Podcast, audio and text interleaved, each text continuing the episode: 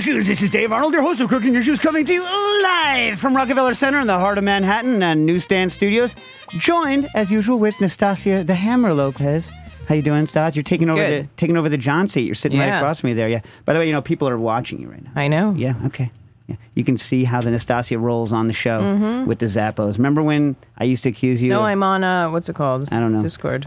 Our our person- Really? Yeah. Nice. So uh, so with it, uh, Mm-hmm. uh, rocking the panels. We got Joe Hazen. How you doing? How you doing? I'm all right. How are you? Nice. Ooh, nice. Peppy today. I like that. It's pe- very, a very peppy Joe on a hot, hot day.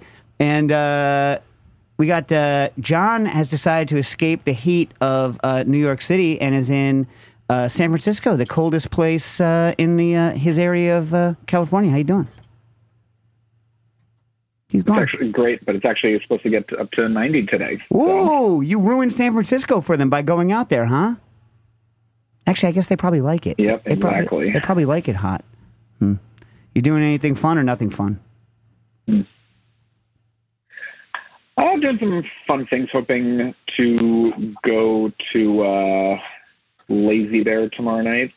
What's a what's a Um, lazy bear? Hopefully get some that- reservations at okay, Flour and Water. Yeah, yeah. Uh, Oh, so, yeah, yeah, yeah. yeah, okay. Yeah. Uh, I'm just messing with you.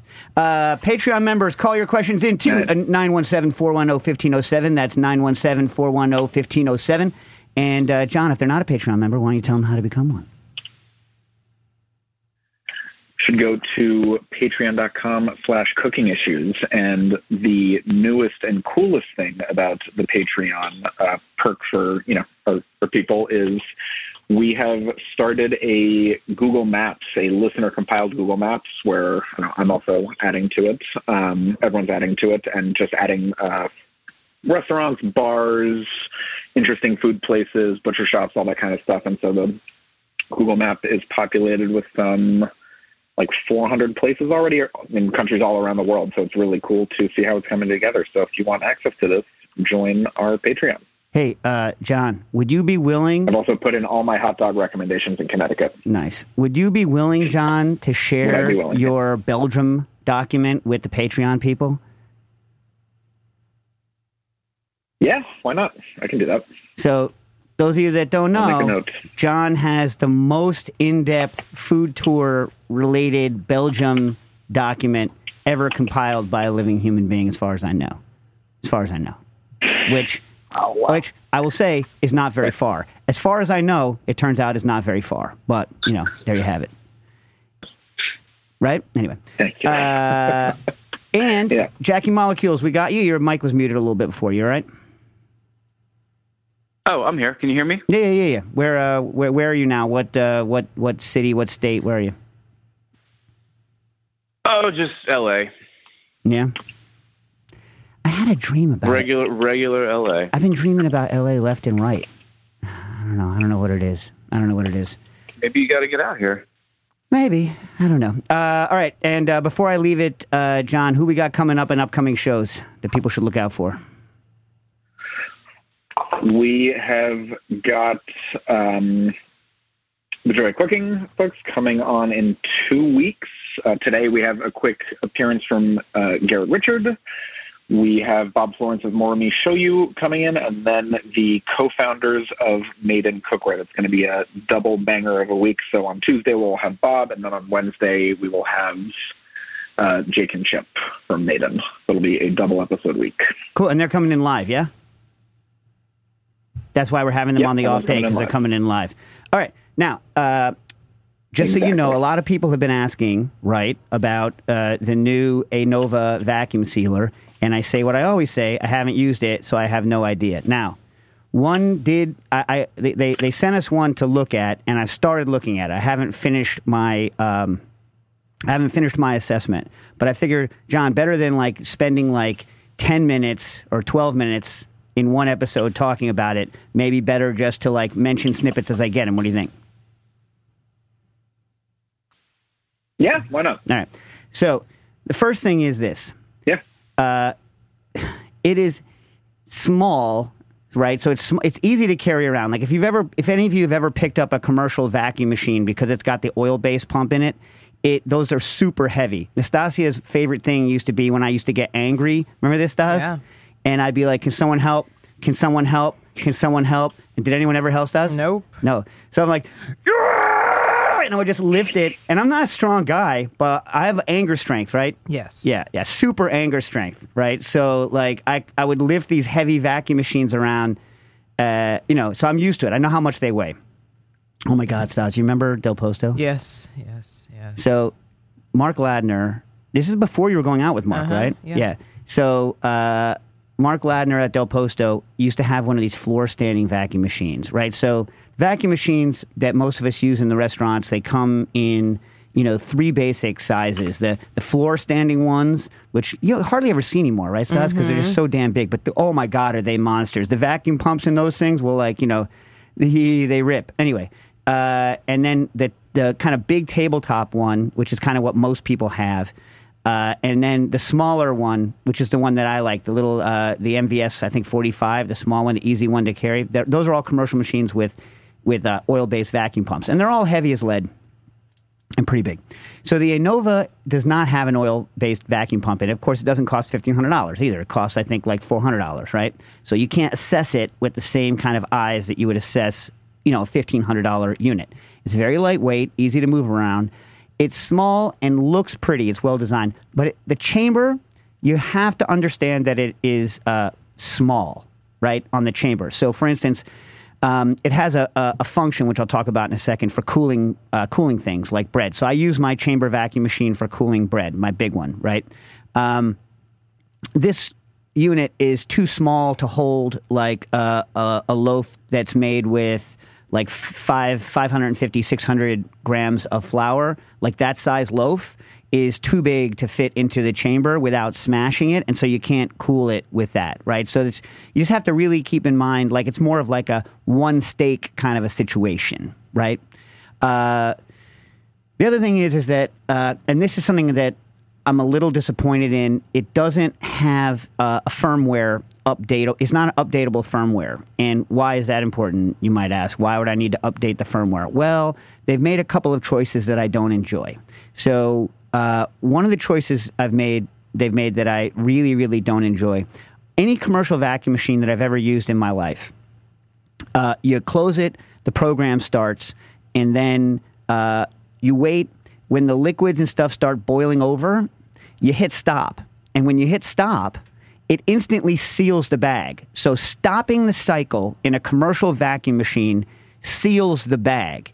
If you don't want the bag to seal, you don't hit stop, you actually turn the power off. That's how you run a commercial vacuum machine. Every single one I've ever used. I'm talking, I've used, you know, uh, multivacs, Minipacks. Uh, I've used whatever that German one that starts with an H is. I've used I've used zillions of different ones, and they all work this way. Berkel, Berkel's. Um, in this one, when you hit stop, it stops and then doesn't seal the bag. And what that means is, is that like, for instance, if something's really light, the bag can get ejected around without getting sealed. Stuff can spill, and it just you can't. Let's say you're bagging creme anglaise. Creme anglaise is going to boil no matter what. You can't help it. Creme anglaise is going to boil. Uh, because of the air bubbles. It's going to foam over. So, how are you going to bag creme anglaise? Because you can only set two modes of vacuum, long or short. So, you can't just sit there. Well, it would be better if they let you just suck a vacuum for up to 60 seconds instead of 40, which is the long for them. Then hit stop and have it seal the bag. So, if you could update the firmware on it, that's something that's easily fixable by them down the line. But like that that's a, a another issue so then they rate the um, they rate the vacuum pump in in some unit that i don't understand like uh, like cubic meters per hour or something like that it ends up being about 2 point uh, something 5 2.3 uh, cfm which is how most americans rate pumps in cfm you have to take CFM with a huge grain of salt. Why? Because CFM is CFM in a certain condition. What really matters to you in vacuum land isn't how many cubic feet of air the pump can pump when it's pumping at atmospheric pressure. What you care about is how fast it can suck a vacuum. And it does a decent job of sucking a vacuum on a thing like a steak, but my standard test is to put uh, cold tap water in and see if you can boil it. And it will not boil cold tap water within 40 seconds. Warm tap water, not hot, warm tap water, it will just come to a boil right before it, it shuts off. So uh, it's got a lot of cool features like infusion features and cooling features, uh, but I, I haven't really used them yet. More on that later. Is this an okay first run on a on a thing, John? Am I, am I right? He doesn't care. Yep, sounds good so far. Doesn't care. Doesn't care. All right. Sounds Uh, good so far. all right. All right. Can you not hear me? Yeah, yeah, yeah, yeah, yeah. Yeah, Um, okay, yeah. All right. Okay. So Mark Mandel wrote in for uh, the beans episode and was talking about his uh, rock beans, rock beans, and we got a response, which of course I should have thought of too. Said, search for the word rock bean in Portuguese.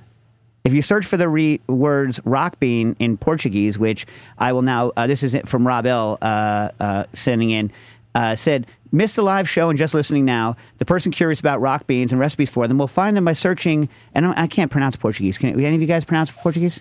Anyone? John? Anyone? Molecules? No? Uh, Nope. All right, so I, I apologize in advance.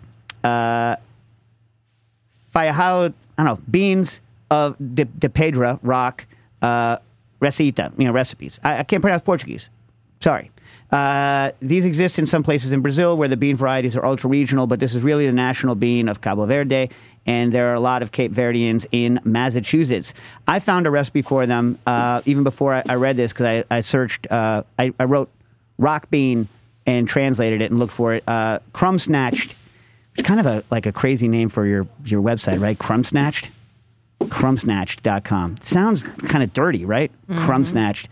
I don't understand. Anyway, Because it has the word snatch in it. oh, That's probably what you're thinking of. oh, yeah, Thank you for clarifying that. Wow. I wasn't sure Yeah, if he. well, I, I don't know. yeah, yeah, yeah, yeah. I yeah it was the crumb part.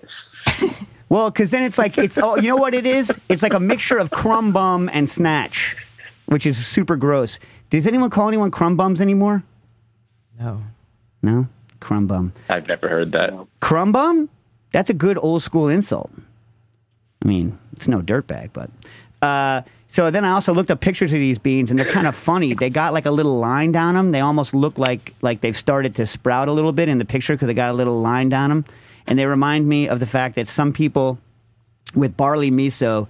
Do you guys remember this? They call them loincloth because a little bit of that line from the barley is left over. And I always thought it was like super gross to think of all of these dudes' loincloths hanging out in my miso. Miso? No? Anyone? No? All right. Uh, all right. No. Should I, should I give a bean recipe? I, I came up with a vegetarian bean recipe. Should I give it or later? Later? Sure. I'll give it. Okay. Uh, so for those, I, I, I gave pretty much my regular baked bean recipe, but I had to work on a vegetarian baked bean because I thought that uh, you know I thought a vegetarian was coming over to my house last night, but they didn't. But it's fine because the recipe actually, I have to say, this recipe tastes to me as good as the one with pork in it.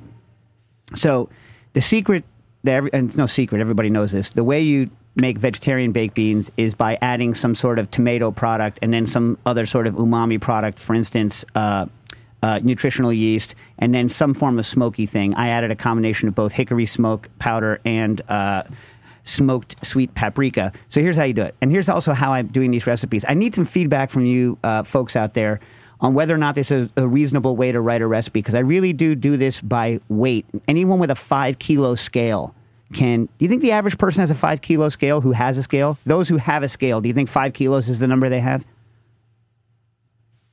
No one? Anyone? Yeah, I think so. Five? Yeah. I Uh, think so. like they don't have a 10 Yeah. But five i mean if, if your if your if your scale can't do five kilos then you're really limiting yourself. You know what i mean? I think five kilos is a good number. All right. So you take a pound of dry beans for uh, metric folks that's uh, 463 it's not actually but the average pound of dried beans isn't actually a pound. I've averaged about i've averaged uh, a bunch of packages and they most of them come in around 463 i don't really know why. Uh, okay so here's what you do now. Ready? Put those into your pot uh, weigh them, right? Right. And now tear it out when it's dry. Tear it out before you wash, and I'll tell you why. Then wash your beans, and then put the pot back on the scale because now you've already measured the extra water that you have attached to the beans. You with me here, guys? You with me, John? You with me? Stas, you got me? All right. So then add, add to that 1,458 milliliters of water. Uh, and, and you honestly, that number doesn't matter much at all. But you have to know what you've added. Then uh, I add 2.6 to 2.7 percent salt on on bean weight basis, which is 12.2 grams of salt per pound. And I do that because I know exactly how much water the beans roughly are going to absorb. Now, my cook to dry ratio that I've measured many times with several beans is 2.3 to 1. So I'm looking for the cooked beans to weigh 1,065 grams, which means, folks, if you do the math, I have 857 grams of extra quote unquote water. Then I add onions. I added one medium large, 177 grams, four cloves of garlic, 23 grams, three medium carrots, diced real small because I'm, I'm basically making the veg stock as, as it cooks. Actually, I'm lying. First, I did the water and salt and I let it soak for four hours at 104 degrees Fahrenheit on my induction burner with uh, two Beano caps in it to, to kind of wipe out the, the fartiness of it, as we discussed last week. So then, after the soaking for a couple of hours at 104 to try to wipe out the, the farts, 177 onion, uh, 23 garlic, three medium carrots, 208 peeled and finely diced, three medium things of celery, uh, finely diced. 125 grams of Crosby's molasses. You can use Steens or maybe maple syrup instead, but probably not as much. Uh, 75 of olive oil, 4.5 uh, grams of dried mustard. If you don't have dried mustard, you can add prepared mustard, but add it after the first cook step. Uh, 11 grams of nutritional yeast, which is two tablespoons. 5.5 grams of sweet smoked paprika, 2.5 tablespoons. Uh, a little bit hickory smoked powder, add about a gram and a half. Uh, 1.5 grams of bay leaf and 5 grams of rosemary, of thyme rather, uh, tied uh, with string and uh, then I, after the soaking, I simmer that for 40 minutes. Now, here's what you do before you simmer it, put your pot on your scale, right? Don't use a giant pot because it'll weigh too much. Put your pot on your scale and weigh it, okay? Then, after you cook it for about 40 minutes, the bean should be about three quarters of the way done. Weigh it again. Now you know how much water you've lost. So, yesterday when I cooked it, I lost 626 grams of water, which means I have 231 grams of extra water left. Do you get how I'm doing this now? Then I added the 75 grams of tomato paste, right? And then I put it in my bean pot. You don't have to have a bean pot. You could put it in anything in an oven, right? But weigh it before you put it in because you know that you're playing with 231 grams of water. So I put it in the oven at 250 and then after two hours i measured i weighed it again and i had lost 73 grams of water. That means i had 158 grams. Put it back in the oven. After four hours I, uh, I lost another 102 grams which means i had 56 remaining. Now that's a little low right? You want to have uh, about 100 110 left or something like that. So i added another 50 more water and to be honest i could have eaten it just then right? I also that's when i taste it for salt after the four hour mark because then I'm pretty much where I'm going to be. I added another two grams of salt there. Then after another two more hours, at six hours, uh, uh, after I'd added 50 more water, I had I had lost 77 more. I only had 29 remaining. Now I made a mistake there. It's, I shouldn't have added 50 more water. I probably should have added like 100, 125. It was a little dry, but they're delicious. And that's how I do this recipe by just weighing in between, so I know exactly how much water is left. Does that make sense? Would anyone? It's not that hard once you get used to it. But what do, what, what do you what do you think? Is this a reasonable way to, to do something or no? No, no, no, no one cares. Yeah, I think so. No, no, no one gives a crap. I think there's a delay with the phone, and I thought it was just when I was in Egypt, but apparently it's There's a little bit of a anywhere. delay. Yeah. So it's so this is like when uh, when like Yeah. you're calling into CNN or whatever, and Yeah. Mm-hmm. like then the person's like, Waiting. yeah, and they're talking about something horrible, so you want the response right away, and then they're waiting. Yeah, I hate that. Don't you hate that? Oh my god, I hate that. Um, speaking of horrible, uh, I was at uh, my re- like uh, my wife's reunion at Yale this weekend, and they have a, a, res- a restaurant there called Louis Lunch, which is famous for its uh, hamburgers. It's the one where like they throw you out if you have, ask for ketchup. Yeah, it's good. Uh, and they, when I was there, they were op- only open for lunch, right? That's why it's called Louis Lunch, right? But now it's open till like 1 a.m. But so many weasels were there for the reunions, right? That they ran out of hamburger meat. How the hell do you run out of hamburger meat? Wow. I mean, it's not like it's not like one of these Texas barbecue joints. It's hamburger meat.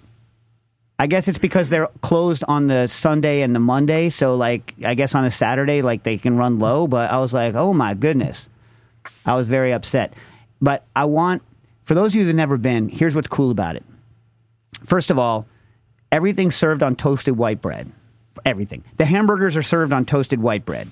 And they have one of those vertical toasters, you know, that like that like lifts it up. You know what I'm talking about, Stas? The toaster Yep. comes up in the air and goes around. And then all of the hamburgers are cooked in these like mini crematoriums. Am I describing this right, John? You know what I'm saying? It's like it's like it's like you looks like they're in the Munsters, Yeah, yeah. and there's like a chimney coming out of the top, and it's all gas and fire in, and they've got these two tall, skinny doors that you open up, and then they put the burgers into these weird little slots in these like crematorium things, which is where they cook them, and then it's onion and cheese whiz, and then and that's it. There are no toppings. If you ask for toppings, you are summarily ejected. But they're good, I think. I think they're a good burger. Anyway, Louis lunch. Good And burger and good good potato salad. potato salad. I've never had potato salad there. I would just have another burger. What kind of pota- potato salad. What kind of potato salad? American or German? Uh, German style. German. Do you prefer a German style to an American style? No, I just prefer whichever one tastes better when I'm eating it. So you're No. an equal opportunity potato Not saladist? You're not a purist on your potato salad? Yep, correct. Okay. Okay. What about, you, what about you, Stas? What's your potato salad, the go to potato salad? Um, with mayonnaise and mustard and yeah. It's like classic American Mm-hmm. picnic style potato salad. What about you, Joe? You, you a potato salad man? I like to know who I'm talking to. Yeah, I'm a potato salad guy. Um, I don't know. I like the way when there's vinegar. You like vinegar? You like a German style? Yeah, yeah. So, and uh, Jack, you haven't weighed in. You're ner- you don't tell me you don't like potato salad, Jack. Don't don't get me don't get me started. I don't. I, I, I'm not a potato salad guy. Jesus, Jesus. You know what sucks? You know what sucks, folks? Other than Jack not liking potato salad, another another thing that sucks is when you have an American style. This is why, like, when you have an American style. Okay, okay, okay. So on coleslaw, I'll do a mayonnaise style with vinegar in it, right? Like sort of like a little bit tart. But what I don't like is sometimes an American style potato salad, when it's been kept in the deli too long, starts fermenting and it starts tasting carbonated and sour. I hate that so much. I feel like I'm being poisoned. How many times has that happened to you, Stas? Uh, not a lot. Not a lot. That happens to me all the time. I hate that. You know, you know who I bet you's eaten a lot of uh, poisonous potato salad is uh, our friend uh, Peter Kim. Yeah. Yeah. Man who loves a, a moldy egg salad sandwich from a gas station has to have eaten a lot of fermented potato salad in his life. Oh yeah. What about celeries in your potato salad, Stas? You like, Like celery? yeah. Yeah, me too. Like, like, do you like, well, aside from gas station, do you like egg salad? Mm-hmm. You know why? It's good. Tastes good. Mm-hmm. Like, everyone likes deviled eggs. Why wouldn't you want the basic thing hacked up on a sandwich? that tastes good, Yeah. right? Yeah. It's a good product. What about that, Jack? Do you like uh, freaking egg salad? Oh, God. yeah. You don't like egg salad? do, do you know what I, do, Very few things I'm not that into. Uh, Just wait, I those just happened to pick two of them. Okay. Uh, all right. Well, how Yeah, about? I would say they're related. do you not like mayonnaise? Yeah, that's kind of that's that's sort of the thing here. Yeah. Whoa. Yeah, that's problematic. Yeah. Yeah. Yeah. Now you know, to each their own, I guess. Uh, I had an, I had another one in this in this in this vein in this genre. You, you know what I like that nobody likes? Tuna mac. I like tuna mac. I like both hot and cold tuna macaroni salad. Anyway, and everybody hates it. I don't know why. Here's another thing. Did any of you guys grow up eating cream chip beef on toast? No. None of you? None of you have ever had cream No. chip beef on toast? Do you know what chipped beef is? Oh I know you've God. talked about it before. I have? No. Yeah. Chip beef is like super thin dried beef that comes in like a plastic package that's already been like hacked into tiny pieces and it's dry and salty. And then you make it into a cream sauce and you put it on toast. And it was a real like it was a real kind of like this is the only beef we can kind of get kind of a food. So it was uh, reviled by a lot of people, but I grew up eating it. Like my grandparents would make it a lot, so I used to have it a lot. Uh, it's dissimilar because it doesn't have like the acid of like a, a Welsh rarebit. You guys ever do the rarebit growing up? No. No, Joe, you did the rarebit. A little bit, yeah. Yeah, yeah, John did the rarebit. Yeah, rarebit's good. No, I didn't do the rarebit. I only got introduced to the rarebit when my wife came to the states. Oh yeah, she enjoys it. So do you? Does she make it? No, she doesn't make it. No, but you know we'll we'll we'll have it out. Yeah, I like Welsh rarebit. All right, all right. Enough, enough of enough of what the '70s used to taste like. Uh, all right. So, oh, Ilya, by the way, we have Garrett calling in in any any minute, I think, to uh, answer your question about how best to use your uh, milk your milkshake making machine. Uh, let's see what else we got here. Um, so Dollar wrote in and so hot holding shrimp. Yeah, right. Hot holding shrimp. What I can find is 120 degrees Fahrenheit. What is that in Celsius land? Fifty. The temperature. 49. 49. All right. So FYI, 49 degrees Celsius. You're you're slipping into the danger zone there, right? Um, and John was saying, so Dollar had a question of how to hold his shrimp, and then he said he uses a reverse sear method, and I mentioned that I can never remember which is reversed because you can sear something before and after, and I don't know which one would be reversed. Which one's reversed, John? Well, I think it's that you're reversing by putting it in the oven first and then searing it. Why is that reversed? And then putting it in the oven. Yeah, but like I always sear at the end. I, I don't know. And any classic recipe for, Yeah. you know, it, it can go either way. It's just a question of when you do it, or both. We need to like people need to stop. People need to stop. It's not a good term. Anyway, um, so on this, you said that at the restaurant you used to hold them in a beurre blanc, right? You know who you- Yeah, that's right. Uh, hold it in a beurre blanc on that shelf above the range, um, and we'd keep it, them in there for like an hour and a half, two hours tops. And we'd usually sell them by then, but if they were over two hours, then we'd, you know, eat them or toss them. Right, because you're basically realize that you're keeping them in the danger zone. Nastasia's a great thermometer idea. Right, Stas? I don't want to tell anybody again What? because it's a viable product. I mean, I guess it's like Wine Santa, which it'll never be. Well, it's not but- only that, not only that, we've already said it, so you Yeah, can't. but I, I don't. I don't want to. Yeah, just don't want to talk about it.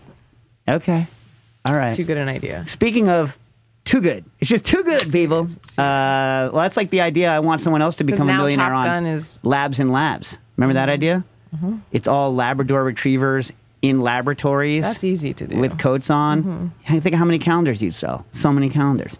Um, speaking of ideas that we've said before, like someone out there in you know who can hear our voices needs to figure out a way. People still, when you search for cooking issues on the internets, you get the old HRN feed. So like every week, I get a, a, a tweet from someone saying, "You haven't done a show since 2021," and I'm like, "We have every week."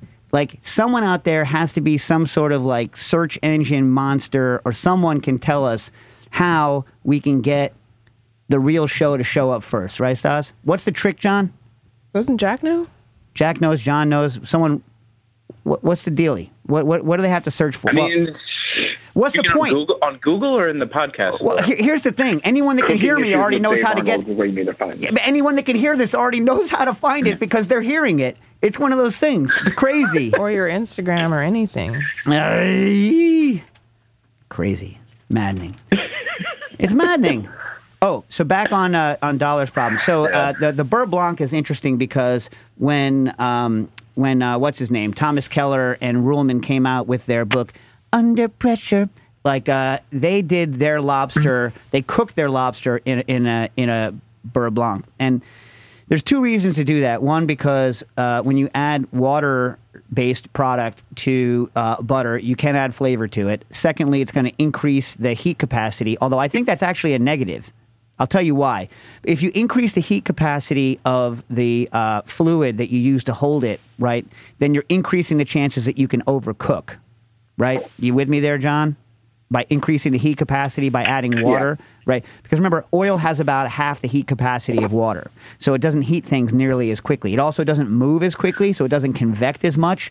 And so it's a lot more gentle of a heating uh, method than water. Now, Beurre Blanc is thicker than either oil or water. So the lack of convection maybe makes up for it. I don't know. I'd have to do some measurements, right? Uh, but it's an interesting idea. But it's also a, a boat ton cheaper because water turns out is a lot cheaper than butter. You know what I'm saying? A lot cheaper than butter. Um, Yeah. Anyway, uh, so yeah, you can oil hold, you can butter hold, uh, and it will overcook it less quickly. And John was rocking them around 49. And remember, the problem with mushiness in shrimp is that if you cook it at a low temperature, they turn mushy, especially if you cook it for a long time. It's not a doesn't happen 100% of the time, but if you've ever had a pasty shrimp in your mouth that was cooked this way, like you can't even swallow it. You have to spit it out. It's so gross.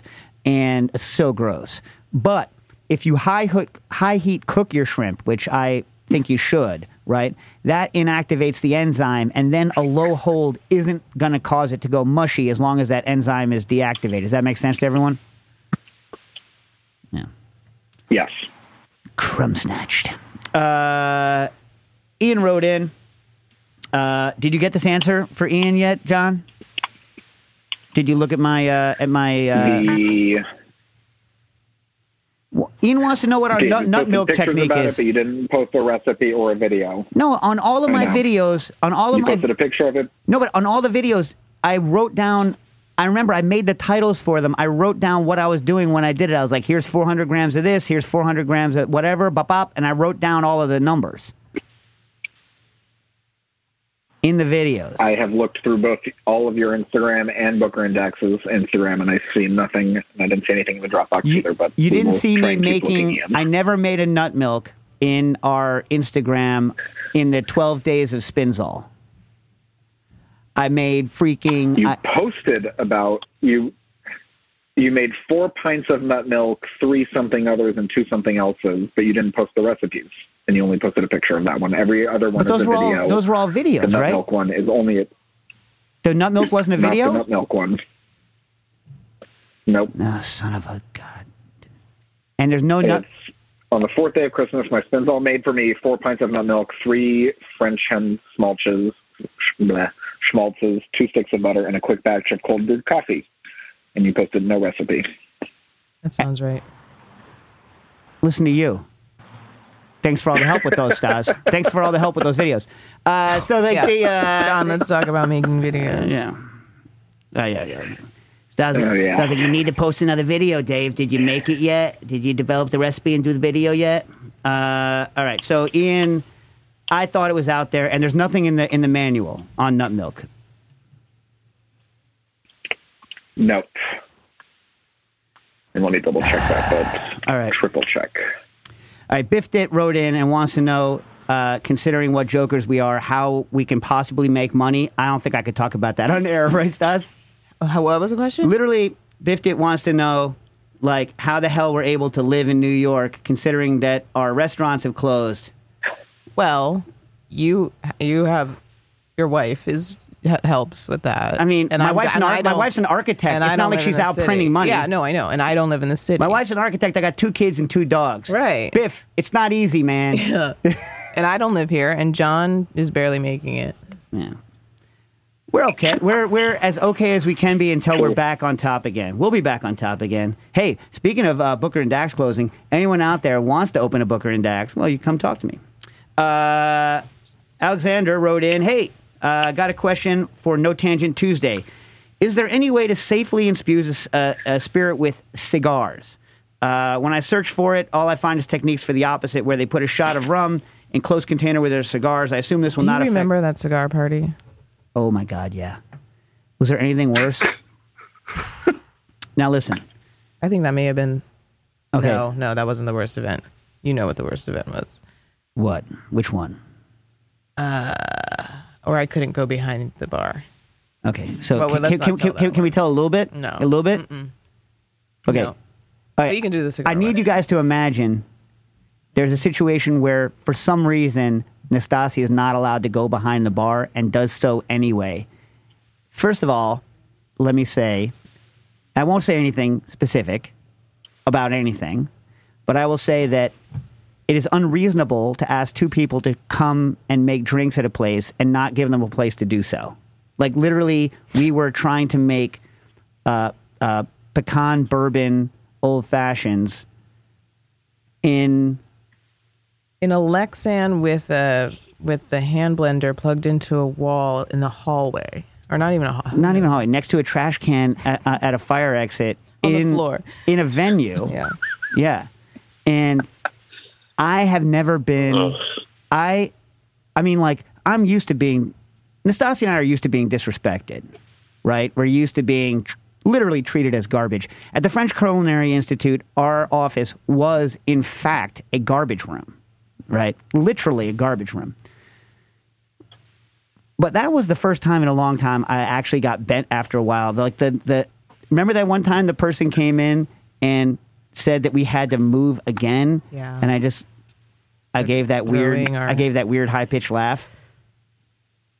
Yeah. Yeah. That was Anyway, the cigars. so the cigars was the most physically punishing event we've ever done because we were invited to do a rum event. I think we did Banana Justino, right? And maybe one other drink Yeah. right? Because it was for Ron Zacapa. Uh, back when they could still say 23 Solera on their label, right? Yeah. And Yeah. uh, oh, speaking of which, uh, afterwards, remind me wine. You're gonna like this idea, all right? All right. Uh, so we're like, yeah, we'll do it. They're like, oh, it's a, it's a. Ooh, somebody dialing. Someone's got an old school dialing. We were doing a a rum and cigar party. And I think Nastasia and I didn't know, I don't know whether we thought it was going to be outdoors or what. We were in a basement doing rum and mm. cigar party where they were encouraged to smoke their cigars while we were making the rum. And it was it was the two of us and then like a bunch of six foot two model type people.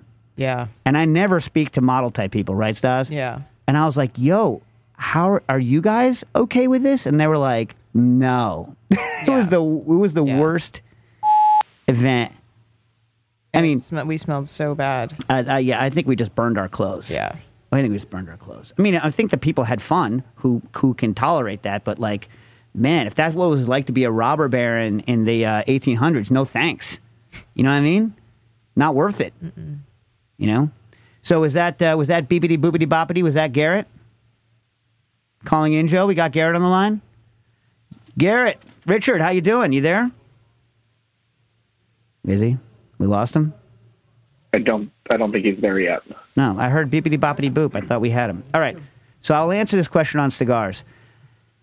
So, what a lot of people used to do is they would light the cigar and they would put the smoke under a cloche, right? Or they would leave a burning cigar, and some people would even like, uh, like you could pump air through a cigar and like burn it and under a cloche, and then that will definitely infuse uh, that flavor into it. But that's burning, right?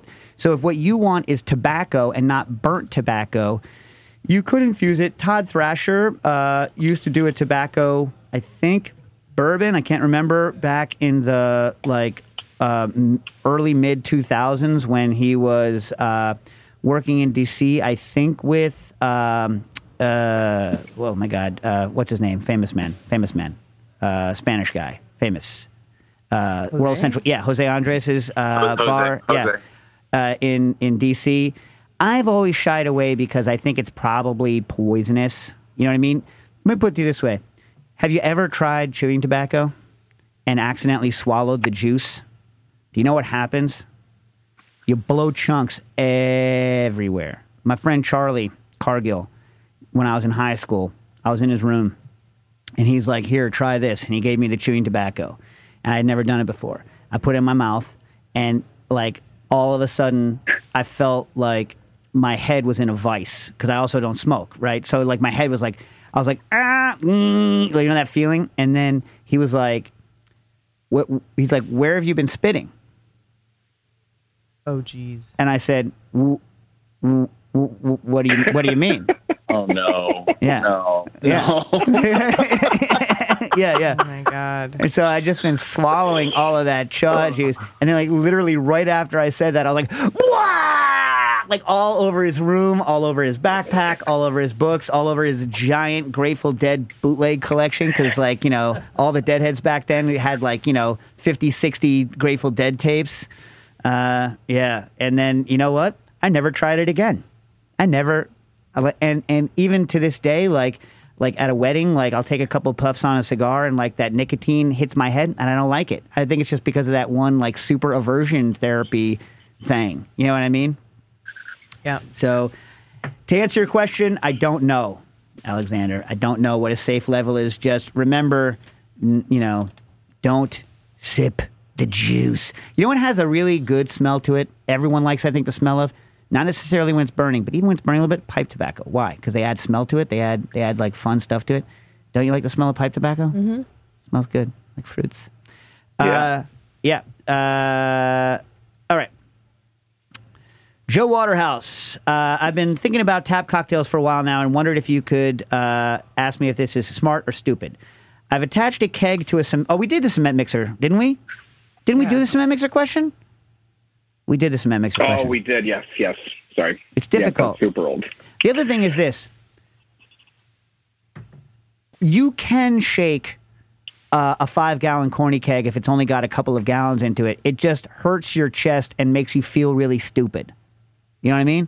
But you can do it. Nastasia has watched me do it and laughed at me heartily. Yes. Yeah. You know why? Because it's funny. That's why. I was in the elevator, going back to deviled eggs a little bit. I was in the elevator. I don't know why.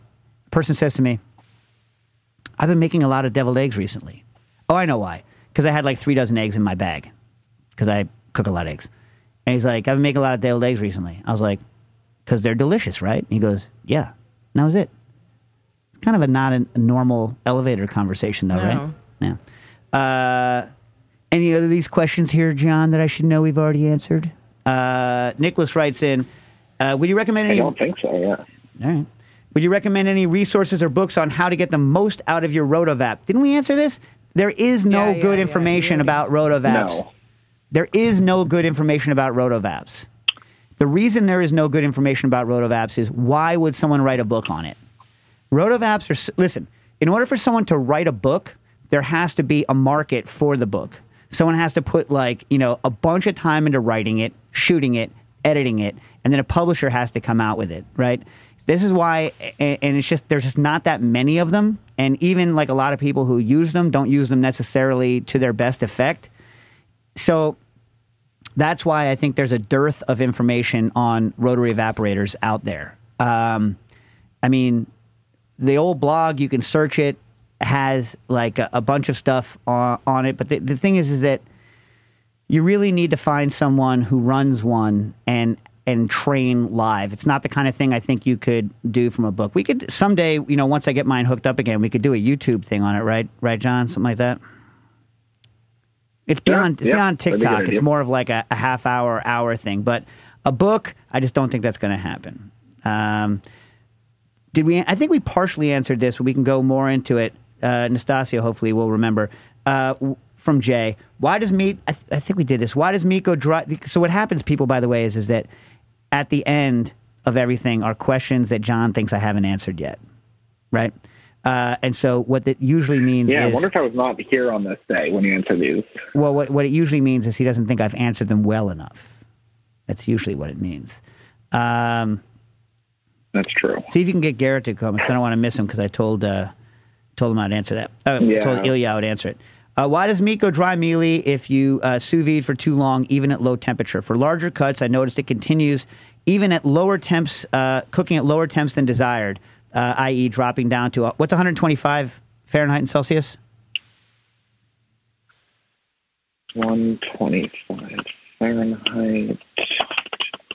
Celsius. That is 51.6 Celsius. Okay, right. So uh, Jay has noticed that it gets uh, dry mealy even when cooking at 51 uh, for beef steaks. Is there a way to prevent this while still breaking down collagen? And if not, does it suggest that some steaks are too thick for sous vide?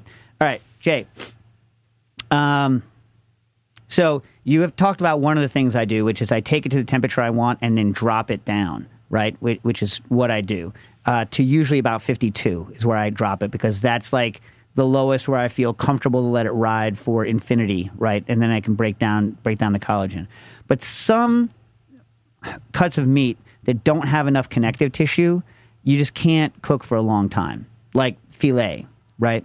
So all of the um, anything that doesn't have enough structure to taste good uh, when it's long cooked, you should just avoid doing that way. Like I just don't think there's a good way to cook uh, tenderloin for a long time. They're just not.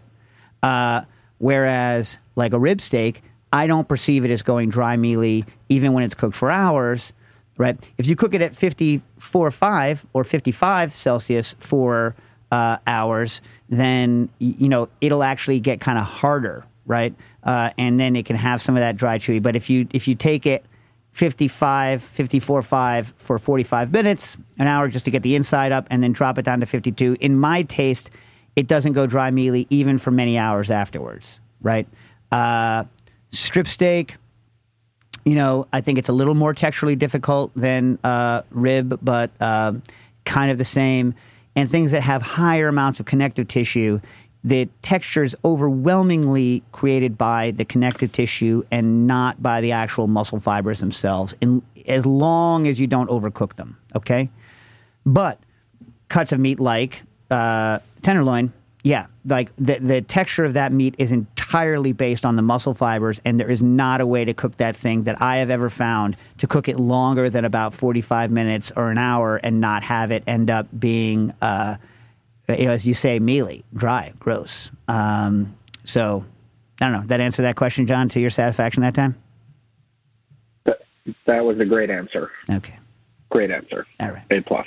Um, I asked. Uh, I already answered the, the one about pressure cooking. I, I, I already answered the pressure cooking next month. Yeah, Yeah, yeah, yeah.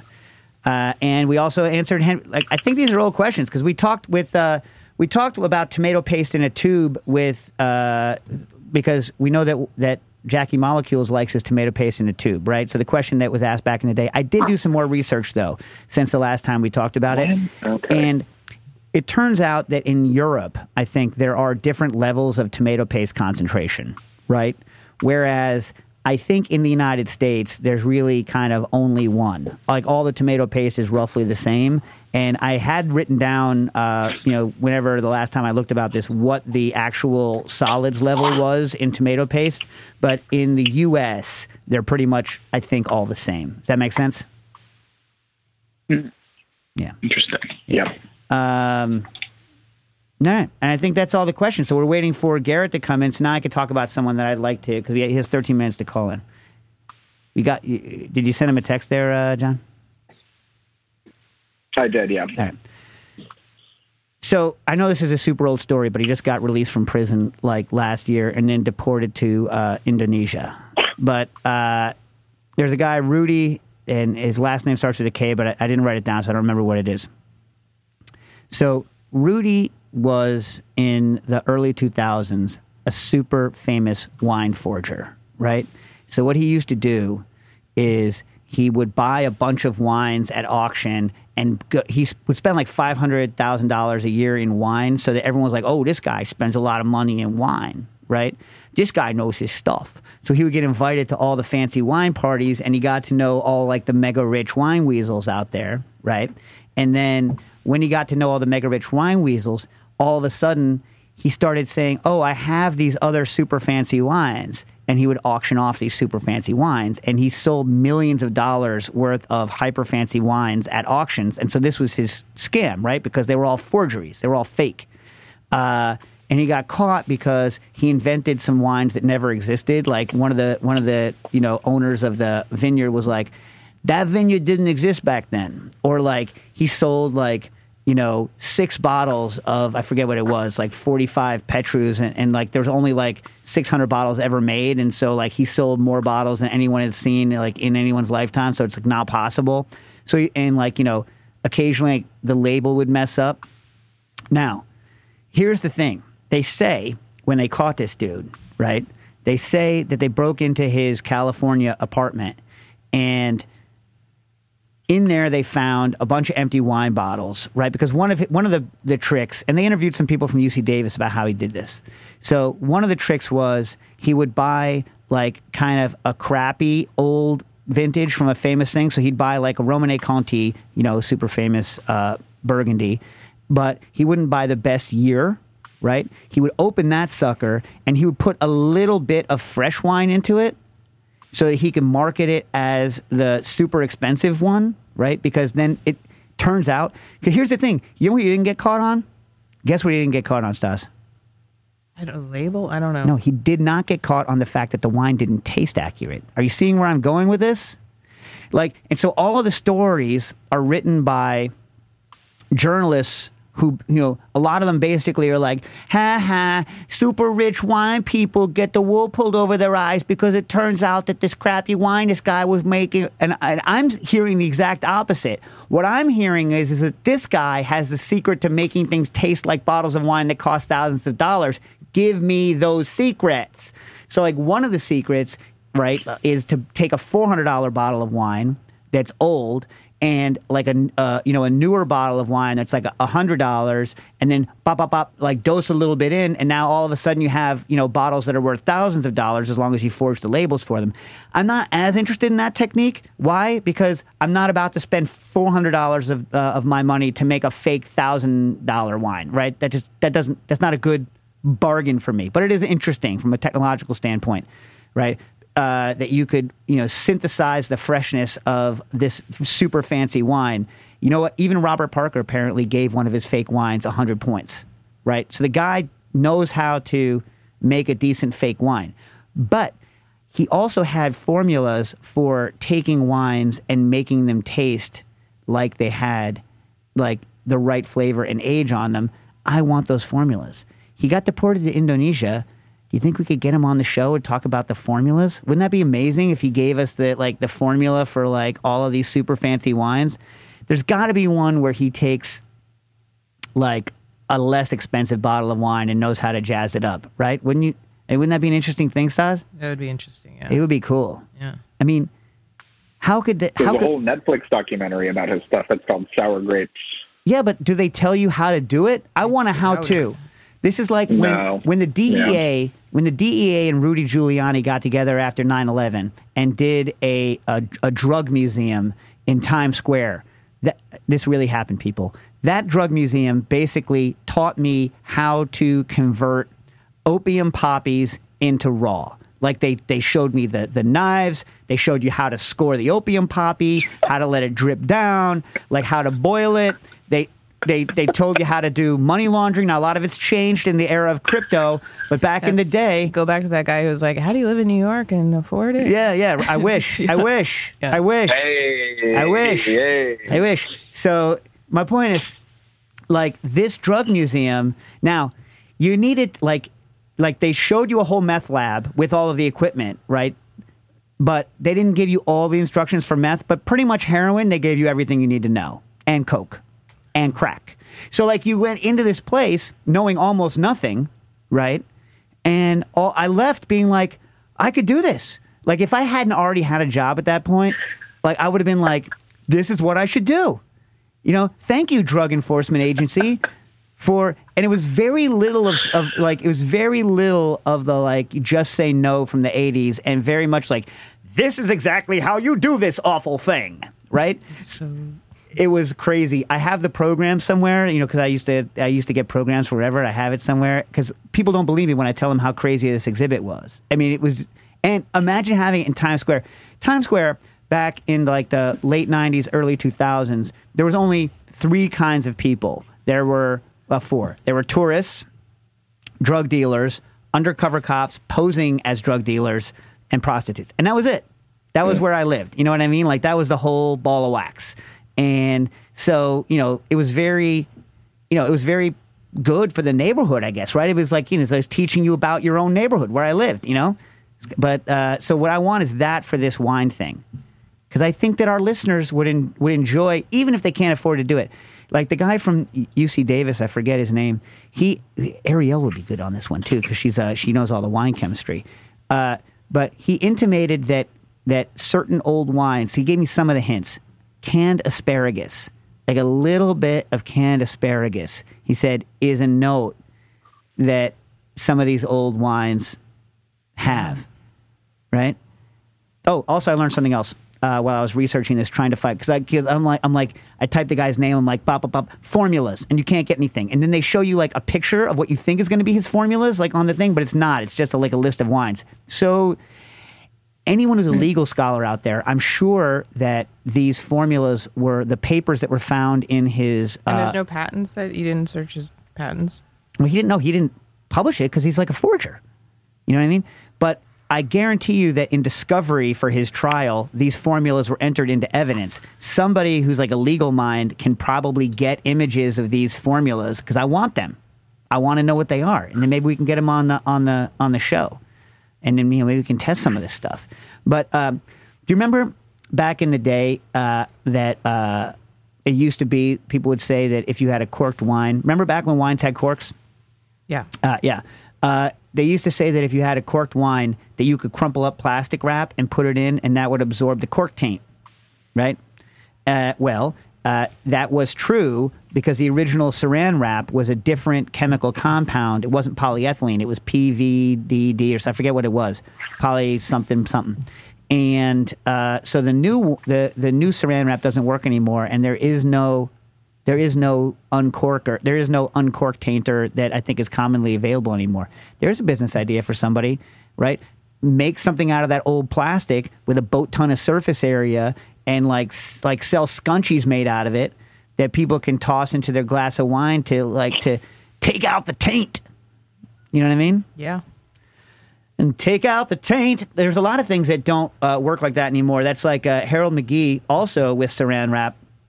So polyethylene is great in that it doesn't have a lot of nasty chemicals that leach into your uh, foods, and it, it it basically is very very taste neutral, which is great as opposed to PVC plastic wrap, which does uh, can put a lot of nasty flavors into things, especially fat heavy foods like uh, cheese.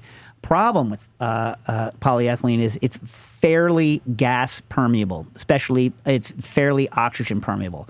And this is why most uh, vacuum bags for cooking and for freezing are multi-layer with polyethylene on the outsides touching the food and then nylon. Nylon's not so good because it can absorb water, right? But it's it's gas impermeable, so it's a multi-layer uh, bag. So McGee did a bunch of studies on uh, how to keep the, your half of the avocado. Remember those stars? When Yeah. you did how to keep your half of the avocado green and testing a bunch of different stuff.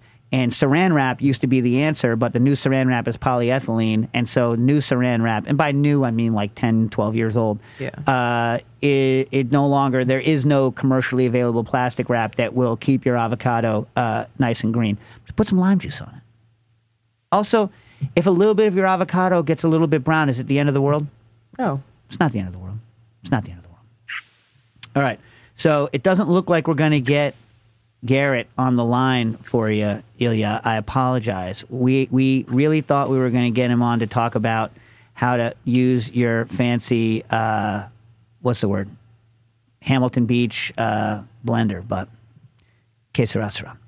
Um, all right.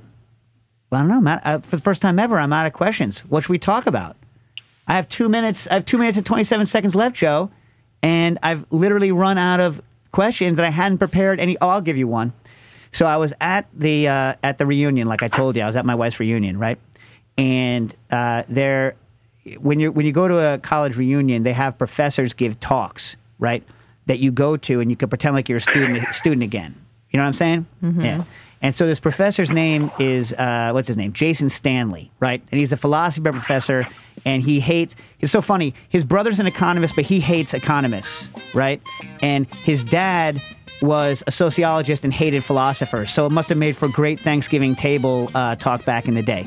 So he's a, a philosopher who specializes in propaganda and uh, free speech, and his basically his shtick is that he thinks that inherent in, dem- in a democracy is this contradiction between you need free speech, but on the other hand, tyrants can use free speech to uh, f with democracy. That's his whole shtick, shtick right there. Uh, and he's funny guy. So anyway, so he's going through his talk, and he says the word panoply, and I'm like panoply because in my head I've always heard panoply. Panoply is what I've always heard, and I don't ever speak it out loud because it doesn't sound good right? But when he said panoply, I'm like, panoply? I'm going to use this word all the time. Like, what do you got? I got it. How, how much? Panoply. I got it like a lot. I was like, oh my God. Like, I. That was worth the entire reunion right there. Just like taking a word that was not fun to say at all, like a good looking word, right? But completely not fun to say, and turning it into a word that I want to say all the time. Panoply. Cooking issues.